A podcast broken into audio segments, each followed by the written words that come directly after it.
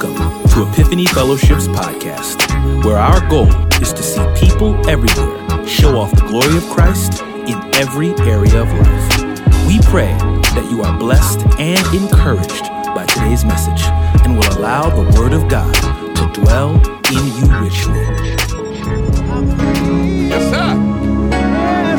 Man, it's wonderful to be here. Y'all know haven't been uh, to a gathering on uh, Paschal Sunday in two years. So the last time was 2003 years, so 2019. So aren't you glad to be here today? So you glad to be here today? That's what's up. That's great.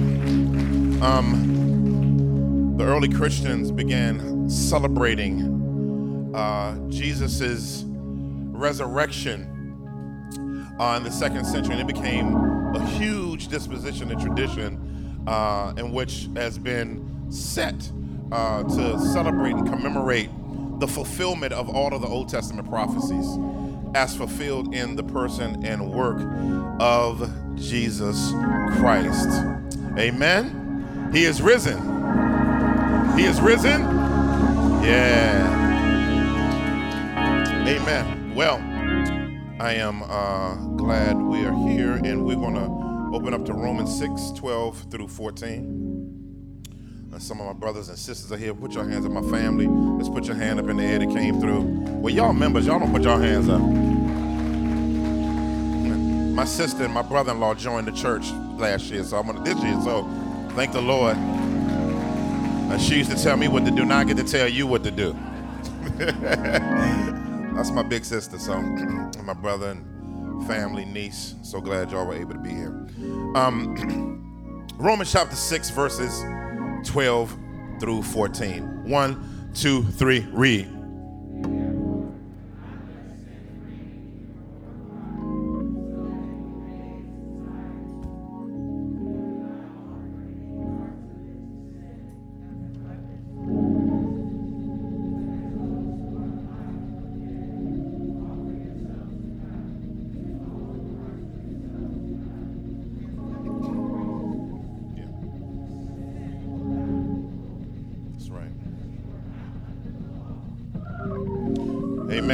Amen. Amen. I would like to talk about today raised for change. Raised for change. Let's go before the Lord. Father, we thank you.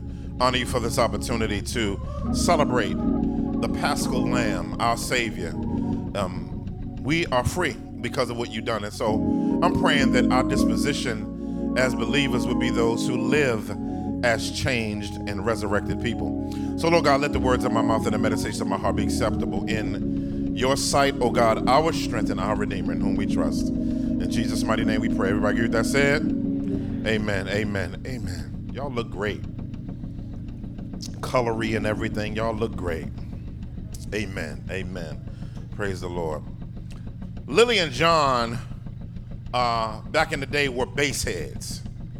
Now, some of y'all don't know what I'm talking about. That means they were on drugs. In the, in the 80s and 90s, we used to call them base heads, um, who freebased. And um, they ended up uh, getting deep into crack cocaine, and they had such a terrible go at it. Um, but one day they got an opportunity to have a new experience, and that means they went into rehab. They went through a terrible cold turkey process uh, of going through rehab, and it was a rough time for them. Um, but as they went through rehab, they, they began to be better, a lot better. And they even came out and they began and they got jobs as basically people who helped other people um, to get free from drugs. I mean, they were hailed as great examples of people who have gone through such a horrific ordeal, ordeal being able to overcome it and being able to help others. Well, before long, um, Lily and uh, John couldn't handle being around the drugs as much anymore, and they ended up relapsing. And when they relapsed, they went back in, and people were, you know, understood what, what, what happened with them, and they, they got back out again, and again, they, they, they were on freedom strain. But then again, they got wrapped up again and relapsed again, and they began to have a revolving door of addiction to the point where they were so uh, frequented uh, uh, by relapsing over and over and over again that people uh, didn't believe that there was real change that took place in their life because they kept going back to what they said they would no longer go back to. Many people don't believe, many of us as believers, when we say we're believers, because many of us say we're changed, but we go back to the same old stuff we were doing. Uh, many times, uh, uh, um, th- th- there is a brand of uh, Christianity has been branded although all people are hypocritical, um, there is a deep sense of people's uh, hatred, not just for the doctrines of Christianity, not just for Christianity being touted as the white man's religion, not just uh, it being a partner, the, the, a substandard of it uh, in, in slavery. No, no. They, they, some of people's issues are legitimate issues with people who come to the altar over and over and over again, rededicating their life because of an emotional conviction without internal transformation. And one of the things that the resurrection is supposed to uh, uh, uh, uh, do is it's supposed to promote change. But I mean, many of us, we expect more change in so many other things in our life than we do the Christian life. I mean, if, if, we, if we go to the, the, the bodega, the corner store, um, uh, we pay some money, we give them $20, our stuff was $5, we expect change. We expect our change. We do. If we invest in stocks and the value grows, we expect some change. If we send someone to counseling and we pay for it, we expected some change. If we discipline our kids, tear them up in Jesus' name, we expect change. If we elect someone to office who promised they were going to do something, we expect change. If your car is broke down and they tell you it costs $800 to get it fixed, if I get my car back, it better be changed. if someone apologizes to me and says they repent, I expect there to be change. We expect change out of everything else in our lives except for those who say they were called by the name of Jesus. And so, God never invests in anything that He doesn't expect change out of. God had expectations of Adam and Eve. God had expectations of Cain and Abel. God had expectations of Abraham, Sarah, Isaac, Rebecca, and Israel and uh, Rachel. He had expectations out of Moses and Zipporah. He had expectations out of Ruth and Naomi. He had expectations out of David. He had expectations out of Gideon. He had expectations out of Deborah. He had expectations out of Samuel. And he has expectations out of you if you say you're his. And so, because he has these expectations, what's the solution to the fact that at times we don't reflect the kingdom that we're supposed to come from. Well, I would say that the resurrection is the mechanism by which we are to have a progressive disposition of change. When you get saved, you're taken from spiritual death to spiritual life. But when you start walking with the Lord, you, you, you're already in God, but now, you, now, now there has to be a progressive change, not just from spiritual death to spiritual life, but from spiritual infancy to spiritual maturity. If I give my kid, when my kids were, uh, uh, whether they breastfeed or had Similac, Enfamil, whatever they had, and they had Gerber, I'm expecting there to be growth out of them if I'm feeding and investing in them. If God is feeding and investing in you, He is expecting growth. He's expecting growth. Which brings me to my first point. If we are going to be raised to change, number one, when you trust Jesus, your life is supposed to change for real. When you trust Jesus, your life is supposed to change for real. It's interesting. He says in verse 12, he says, Therefore, do not let sin reign in your mortal body. This is going back to the fact that Paul said, if, if, if, should we sin that so we can get more grace?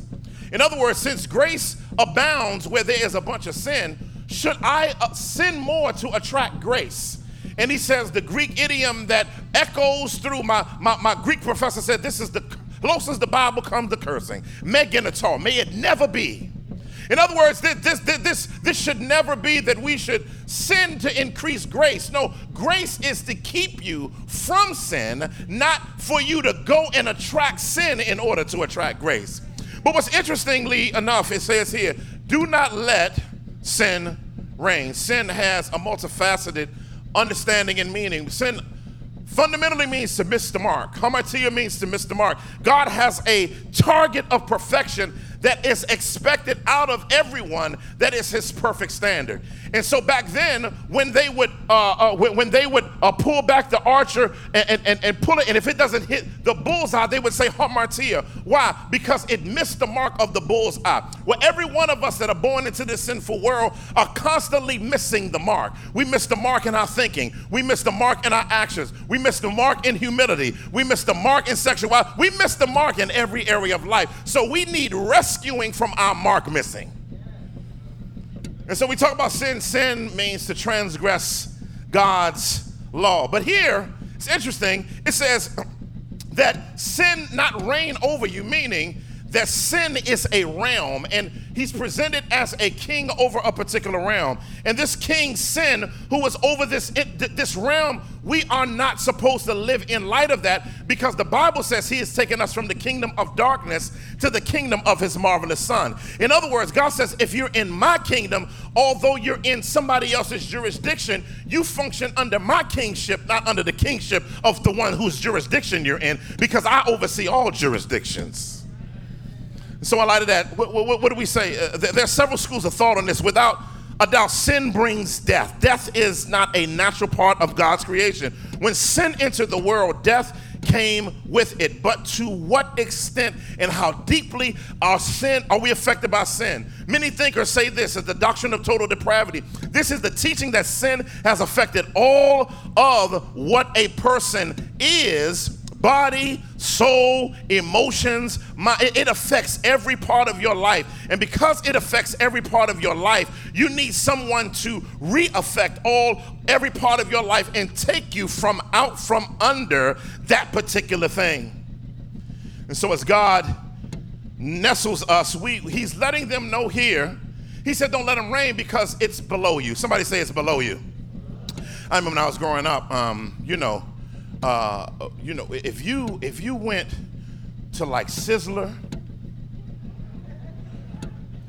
or now, now some of y'all may not even remember this, but if you went to Pizza Hut, the one that the standalone Pizza Hut, when you go in, so you go in the regular little pizza shop, you know, they put your stuff back in the oven and carrying on, and they put it on the little the little white plate and throw it at you. You know what I'm saying? Uh, pizza Hut, they put the metal thing down in the middle of the table you know, freshly make your pizza based on what you want on your toppings. You pick your crust. It was I thought that was the best thing ever. You get to pick your crust, your sauce, your toppings, and then, then they bring it out and they put it, and they had a little thing on it, and they loosened it and shake it out. Then they, I like it because they, they put your pizza on your plate for you, and the gooiness of the cheese just drop down on your bone. And you just thought that was a special thing. But don't let you go to Western Sizzler. You know, Western Sizzler had a buffet. Then you can eat steak all you want, right? But interestingly enough, when I got older, somebody took me to a steakhouse. Now I'm thinking this like Applebee's, Chili's, you understand? So I finally went to a steakhouse and and, and the person had they was dressed all different and they said, May I take your order, sir? And I was like, Oh, okay. You know, and I said, um, I'll have the ribeye. They'll say ribeye. How would you like it? I was like, cooked. what you mean? How'd I like it? I didn't know what they was talking about. They said, no, no, no, sir. Um, do you want your, your it, it rare? That's a cool, cold center, lightly seared. I said, oh, nah. They said, um, you know, I'm, you know. And then they said, do you want it medium? They said, yeah, that's a warm center, but a little pink. And they said, well done. I said, I wouldn't do it that, that way. They said, they said, do it medium. I said, I'll do it medium. And so they bring the steak out. It's sizzling, and I'm looking at it. And I said, bring me the A1 steak sauce. The Heinz 57. It was like, they was like, you know, you know, you know when they know you don't know nothing about what's going on, they, they, they kind of go like this. they don't want to put you out there like sir. Um, our steaks are aged for 30 days. So that the uh, fat may marble out and stretches out, so that when you put light seasonings on it, it begins to suck in uh, the herbs and the garlic and the butter. Therefore, you don't need all of that on the steak. I said, All right, since you put it that way, go ahead. And, she cut the steak and I ate it, and I, I went to another place. Why? Because I came in an elevated place with low expectations and I was treating something that was more valuable like it was common. Many of us treat our salvation like that.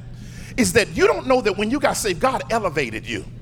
You're, you're in a different place. You, you don't need the sauce of sin.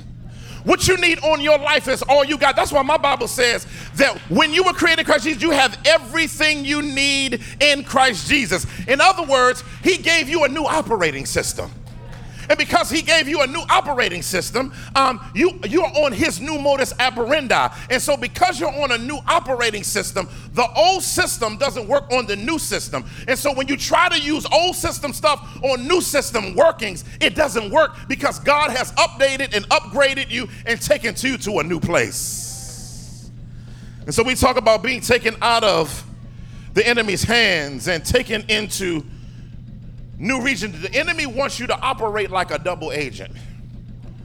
It's a double agent. A double agent is an agent who pretends to act like a spy for one country or organization while in fact on behalf of the enemy. We have many double agent Christians that they look like they're Christian, but you're working for another kingdom. But God is saying, I want you to come out and fully commit yourself to the kingdom of light that I have placed you in because I have more for you than you could ever ever know. But sin is like, sin is, everybody got their kryptonite. You know, when I, when I, I remember when I was in um, uh, high school, I was dating this girl, um, and she played me. I don't know if you ever got played before, but I got, I got plum played. But, but, but, but I was, I was in what I call love. You know, my mom used to tease me so bad. Boy, you don't know what love. Your parents just be downgrading my little love. You don't, you don't, boy, you don't even know what love is. You, you, you, you, I ain't gonna tell you what she said to me. She's in heaven and she wouldn't want me to say it. But she said, "You're in a bad place." Yeah, yeah. Fill in the blank. And so my mom, my mom went off on me. But what ended up happening is, I, I ended, I ended up going to college, and every time I would, I would see her you know, I would be in my feelings a little bit. Uh, uh, uh, because because there's residue of the impact of even though I, I felt uh, hurt by the relationship, I still had affections for who I was with. But there came a point I got saved, and then I started walking with the Lord, and you know, and you know, I, I, I saw her again, and my, my, one of my best friends with me said, "E, how you doing, bruh?" You know how your friend they always want to put you out there. You know, Eric, how you doing, bruh? There she is. Ah, you know. How your boy be doing? Look at Shorty over there, younger. And I'm like, I'm actually good. He said, You lying. I said, I'm good. I said, You know, the emotions that when I now that I'm changed, I look back on what that was, and I had a perception of goodness about it that really no longer exists because I know what a healthy relationship looks like. And it's not just her, it's also me. Because I don't want to blame the woman. It's it's also me. I have a healthy disposition. So getting in that situation, listen, will put me in a fallen disposition. Listen, you gotta know that the fact that you don't need to go back to your kryptonite because God got better for you, God got stuff for you, and what you and I need to begin to do is recognize that God has elevated us out of the kingdom of darkness. Uh, he goes and um, it says, and do not offer, I love this, your parts, any, any parts of it to sin as weapons of unrighteousness, but as those who are alive from the dead, offer yourselves to God and all the parts of yourselves to God as weapons of righteousness. When he talks about this and offering ourselves to this particular kingdom, he's saying, don't make any of your parts available to sin anymore. And, that, that, that means you need to learn and recognize again what your kryptonite is, but don't take fire into your bosom lest you get burned. Because some of us think we can handle actually more than we can handle. And when you try to put yourself, I can handle it now, and you can't handle it, and you put yourself in that situation, and you reawaken some stuff in you that you thought was gone. Let me see if I can make plan. I, I, I got a, I got a, I got a family member that works in the um, works in the medical profession. I had enough a friend that worked in the morgue, and I was like, um, I was like, um, what, what, what, what, what you do when you by yourself with with them dead bodies? They said, um, I said, does it freak you out? They was like, um, at first it did. I said, give me an example of how you got freaked out. He said, well, one time I was in the room, I was cleaning the room, and I heard,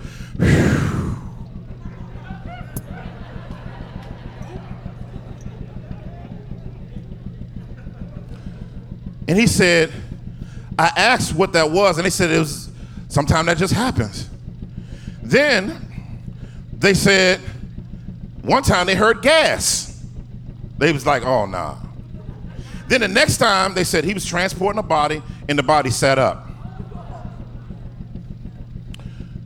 And so he said, though, he asked a professional that worked with him, what's going on? He said, well, they're dead. He says, but there's still signs of life in it that'll twitch after it's dead to make you think it's alive, but it's just the last remnants of life leaving it. So you really don't have anything to fear because there's nothing in there. It's just the last of the life going away. Well, let me let you know you have nothing to fear from sin. Because when it tries to creep back up in your life and touch your body, it will look like it's alive and it's more alive than what God has placed you in. But you're not anymore. Let me tell you something. You're more alive now as a believer than you ever were alive as a non believer. Man, uh, if, if you like me, on, on nice holidays, you know, I like my vegetables usually cooked till all the nutrition is gone. You ever you ever had a, a string bean? You just you just taste, you know, whatever you taste the seasonings, you taste the you t- you taste the onions, you taste the uh, you taste the the, the the whatever you put in there, uh, hog whatever you put in there. You taste that. Um, and, and, and, uh, somebody, my mom used to make glazed clarets. They would taste like candied yams. I don't know if you ever had that before. But but but I, in this season, I've liked eating raw food. And as I've been, uh, you know, eating raw food, I realize how much flavor is already in it naturally and how much all of that stuff eclipses the depths of what's in it. But I also realize that there's more nutrition in it as it is than if it is with all the stuff cooked out and everything put on it. Listen, when God made you, He did not make you with a bunch of additives and preservatives. The natural you in Christ, the changed you in Christ, the raw you in Christ is where the best and beautiful value is in relation to how God has blessed you life wise. He says, present yourself as weapons, not, of, not for unrighteousness. We're supposed to be living weapons. We're living weapons. He says, but as those who are alive from the dead. What does being alive look like? It's interesting. Being, I mean, being dead look like? Being dead looks like being unavailable. When you were dead and separated from God, it's unavailable. Hard to hear God's truth and hard to see God's truth and hard to respond to God's truth. I, I remember um, when, when, when, I wasn't saved, and I, y'all know I was a, I smoked a little bit of weed before I became a believer. And I was over my friend's house, and his father was trying to share the gospel with me. And you know, I was I, I, I had a, I had a situation in my hand as he was talking to me about Jesus. And I was looking at him while he was talking, me, me, me was like, uh, and you know, when, when, when you're unbel- don't, I'm talking about me. I know y'all wasn't like this, but I said some stupid stuff. I'm here smoking, looking at him, listening, talking about Jesus' healings and all of that. I'm looking at him like, man, let me tell you something. See this? This is this right here is what Jesus used to heal. Let me tell you something. I believe Lazarus and all of them, he wasn't fully dead. See, there's just Jerusalem herbs in the caves. You see what I'm saying? That he rubbed over the body and then he came forth. See, all of them healings in the ground. See, everything in the earth, God created. God created to heal. So I'm in there talking nonsense. And know what I love about God? Is he loved me right at that moment. Saying some old stupid, backwards, left field, blasphemous talk, and God is still after me. Isn't it great that as stupid as we can be, as far away from Him as we can be, that He can still say, Man, I love this dummy right here. I just love him to life. You know, when, when you're dead, you, you just don't you, you just don't make any sense. Like I, like I put out a, I put out a deal to some good. We're paid by the government, gut pastors, to keep people away from uh, use Christianity as a way to. I'm like, where the check at? It's somebody they, we pay. I mean, but but but this is what I'm saying. Be, be, because the enemy, it, the enemy, people people don't even realize it. If you say anything about the faith, people are just absorbing it like a sponge because their unbelief is hungry. But guess what? All of us who don't know the Lord was there. But what I love about this text is it's not just about what it looks like to be dead. it's also what it looks like to be made alive. So y'all looking at me funny, but being made alive is the best part. Because when you look at what it means to be made alive, it, it, it's, it, it's a beautiful thing. I, I, I, how many of you want to know how you're made alive?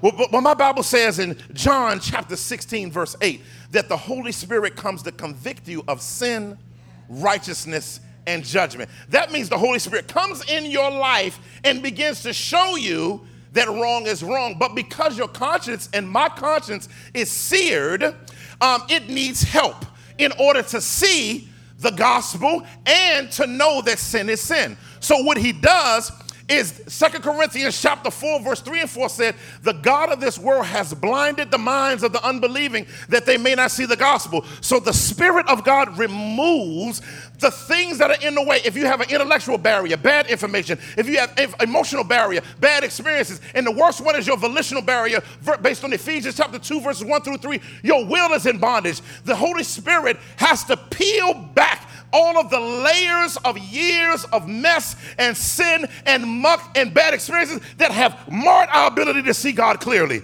But you still can't get saved at this point because now you need help. The Bible says in Romans chapter 12, verse 3, that He gives us faith. How many of you know you don't believe on your own? But He gives you the ability to believe. Uh, uh, but, but, but it's not just enough uh, to be convicted because now you can be convicted because the blinders are taken off. Now you're given faith. And then the Bible says in Titus chapter 3, verses 4 through 7, that he causes us to be born again. So now he puts everything in place for you to be able to believe. Because without his help, you can't believe. That's why 1 Corinthians chapter 12, verse 3 says, No one can confess Jesus as Lord except without the Spirit. So, did you know the whole of your salvation is a work of God? That's what it means to be made alive. And then from there, once you believe, guess what you're able to do? You're able to now believe the gospel, the good news about the death, burial, and resurrection. Now, look, you're able to live right now because holiness is still should be popular among Christians. Ain't nobody gonna talk back right there. You should love other people. You should say no to sin, and you should enjoy the world God's way. And one of the things that, you know, when I was becoming a believer, I was like, man, if I was I was like, man, I, I, I know my life about to change. I can't play cards no more. Um, can't go to movies. Um, I can't do and, and all I began to do was think about what I couldn't do, not knowing that being a believer is a saga.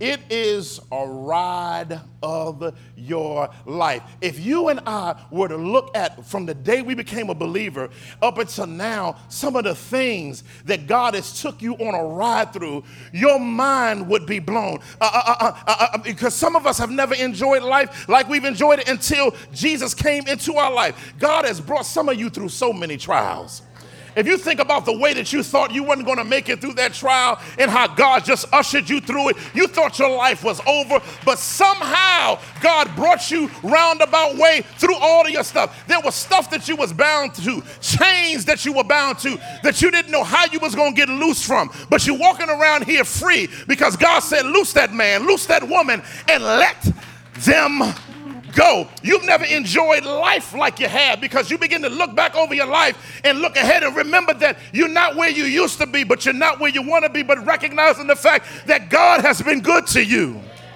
You got peace unthinkable, joy unthinkable, when I look around the room, I see a lot of miracles because I shepherded y'all. Some of y'all have been through some stuff, some worked through some stuff, some walked through some stuff, and God has ushered you through some stuff. I'd like to testify. I lost two children, but God has us still here. My wife had two transplants, but we're still here. She had five bouts with cancer, but we're still here.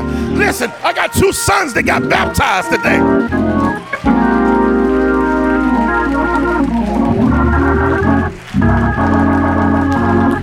And I'm so glad that Jesus Christ makes life better for you. How many of your lives were better because of what he did on the cross for you? Some of y'all are now seeing the truth. You're now hearing the truth. You're responding to truth. You're having deliverance from addictions. You're connected to God. You're repentant now. You're defended against falsehood. Why did all of that happen? What 2,000 years ago on a hill called Golgotha, they carried a cross up a hill and they nailed my Savior to the cross. And when they nailed him to the cross, he died till the sun turned dark. He died till the rain poured out. He died till lightning roared. He died till the curtain was torn. He died till the earthquake. He died till sin was forgiven. He died till wrath was satisfied. He died till the devil's power was void. He died to give you new sight. He died to give you new thinking. He died to give you new life. He died. But it was quiet. They carried him into a tomb and laid him in the tomb and a bunch of men had to roll a stone in front of the tomb. They walked away, and two guards stationed there. And it was quiet. Friday was quiet. Nothing going on. Saturday night, it was quiet. But then the wee hours of Sunday morning, Jesus Christ, Spirit, walked back laid in the place of his body. He put his old clothes back on, but when he got up, he had a transfigured body and a new outfit on. And an angel came from heaven and pushed the stone away. And Jesus walked out of that tomb early Sunday morning. He got up with all power in his hand. I know he's all right he's all right. With all power in his hand because I was sinking deep in sin, sinking to rise no more. But the master of the sea, he heard my despairing cry and said, Lord, he lifted me.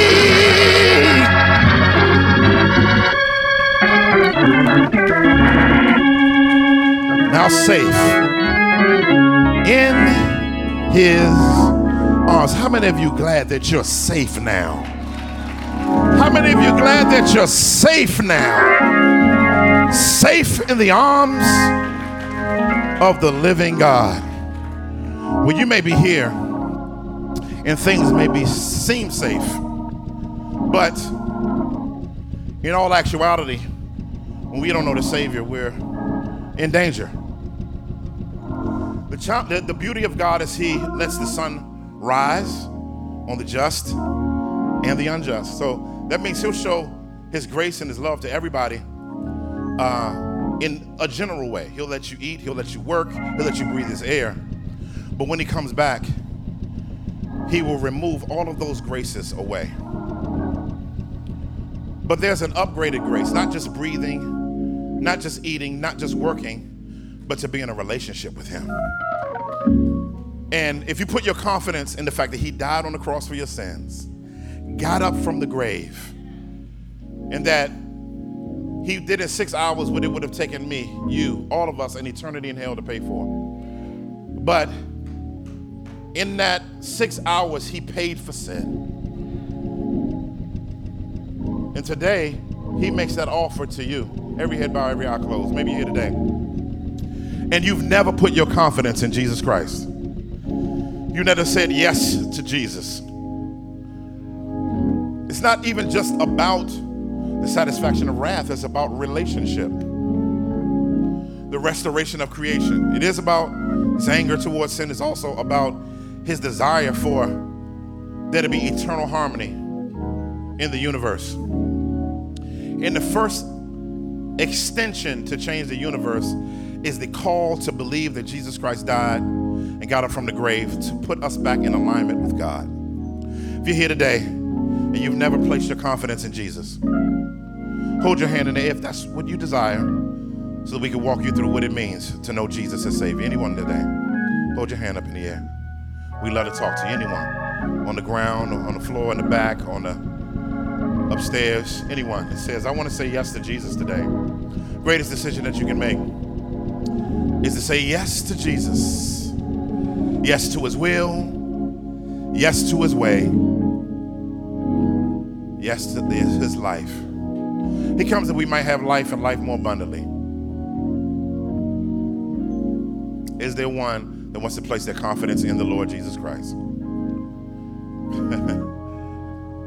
Amen. Well, let's get our hearts and minds ready for communion. Communion is a celebration that Jesus first did on the Thursday night before he got betrayed. If you don't have uh, the elements, um, hold your hand up so we can get it to you. It's only for those who have trusted Christ as Savior. Uh, so if you if you don't know Christ as Savior, let the elements pass. But if you know Him as Savior, you're welcome to take the elements.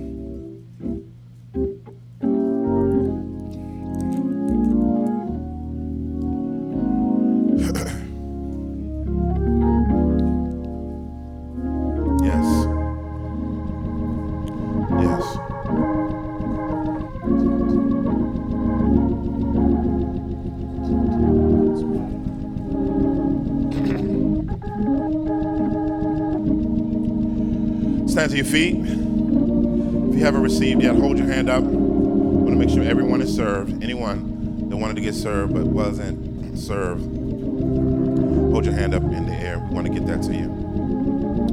Amen. Well, 2,000 years ago, Thursday, um, Jesus, knowing he was going to die, knowing that his skin would be torn from his body, he held up the representation of his body and said, This is my body, which is given for you. Let us eat together.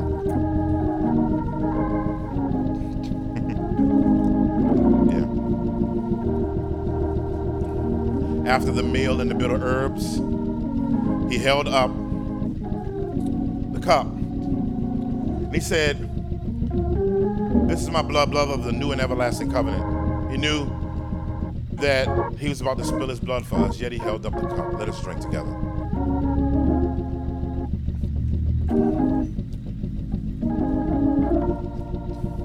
Well, Lord God and Father, what a wonderful thing it is to have Jesus. Matter of fact, it's even better for Jesus to have us.